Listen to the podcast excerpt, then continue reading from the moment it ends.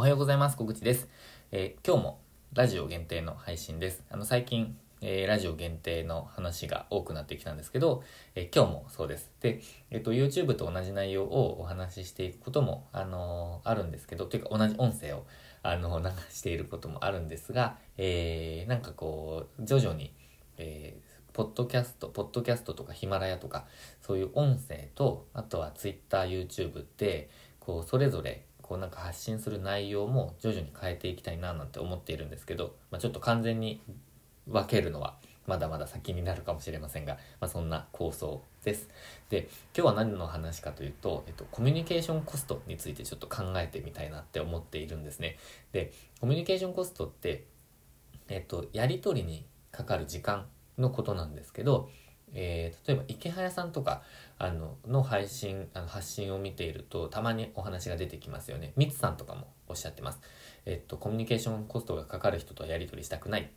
まコミュニケーションコストが低い人とやり取りをしたい。っていう、えー発信が多いです。でどんなことかというとえー何かこう仕事上で依頼をした時、まあ、仕事だけじゃないんですけど、まあ、何かのやり取りをしている時にとにかくあの何かが決まるまでとか返事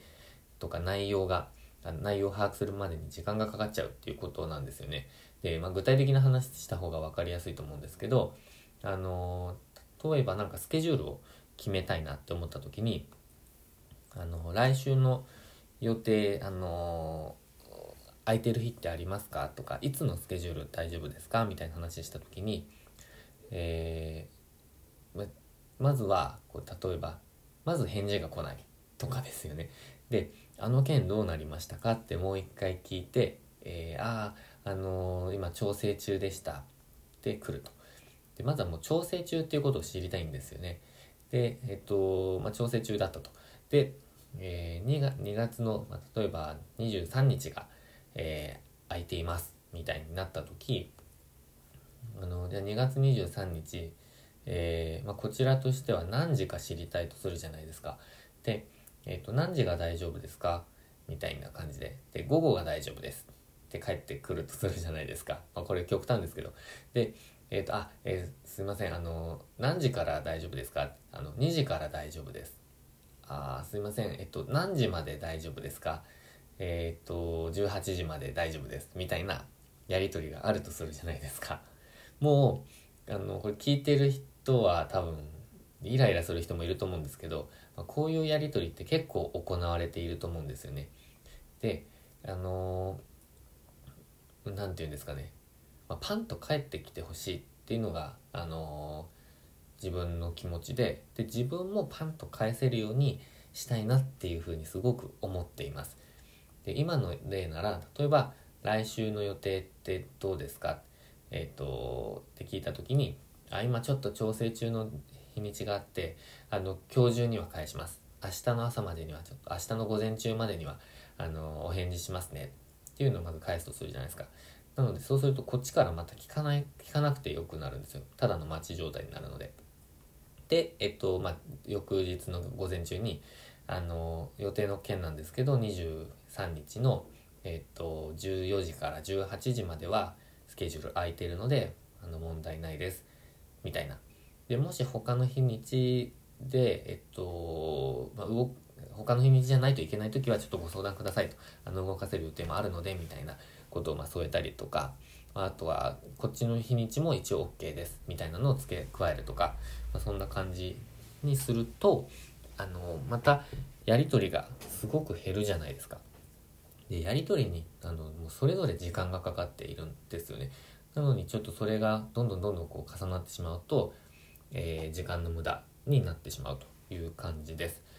あとは何ですかねあの最近デザイナーさん最近というかあのいろんなデザイナーさんとやり取りをすることがあるんですけど、まあ、そういう時もこう依頼をしたあのことに対してパンと返ってくると非常に気持ちがいいですよね。あの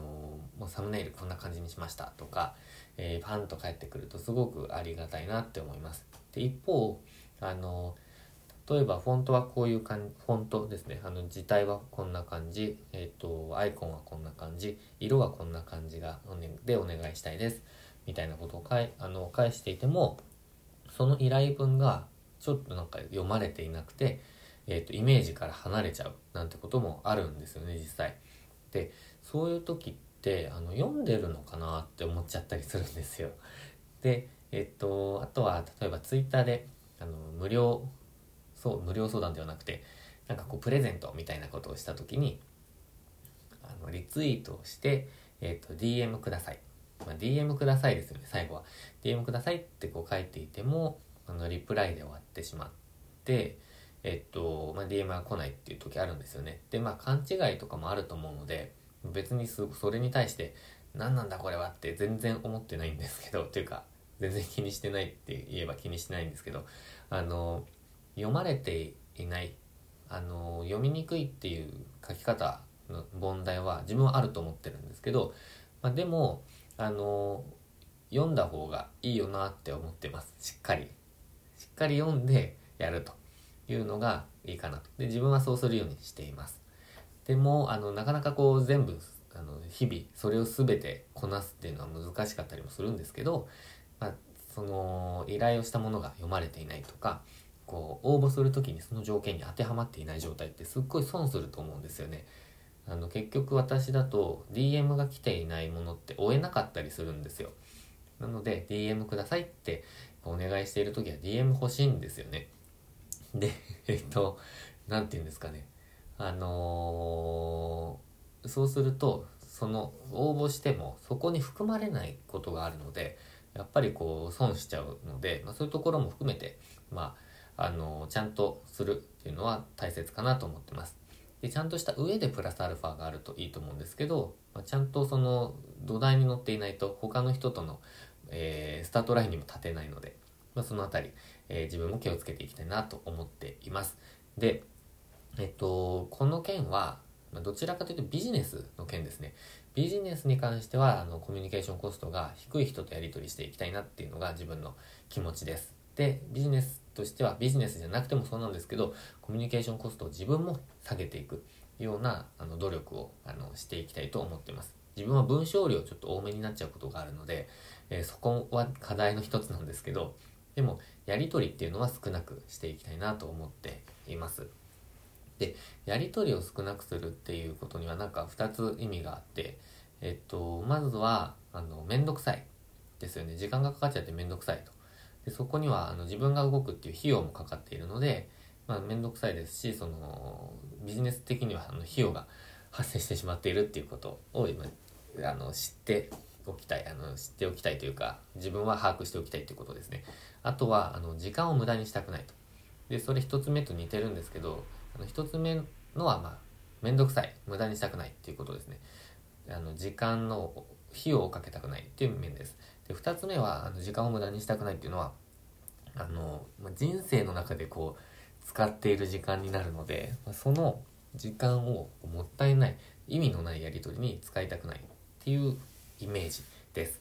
なので、まあ、自分としてもあの相手の時間を無駄にしたくないって考えてますし自分も自分の時間を無駄にされたくないって思っているので、まあ、ビジネスに関してはそういう人と、えー、積極的に、えー、一緒に、ま、チームとしてやっていきたいなっていうふうに考えているっていう話です。ということであの今週は自分はあのー、レンタルスタジオのプレオープンがあるので、えー、それに向けて、まあ、コミュニケーションコストを最小限にしてそして効率的に、えー、やっていきたいと思ってますやること満載なんですよねなので、えー、多少焦ってるんですけど、え、やること整理して、え、順番に進めていきたいと思っています。ということで、ご視聴ありがとうございました。今週もチャレンジできる一日に、えー、1週間にしていきましょう。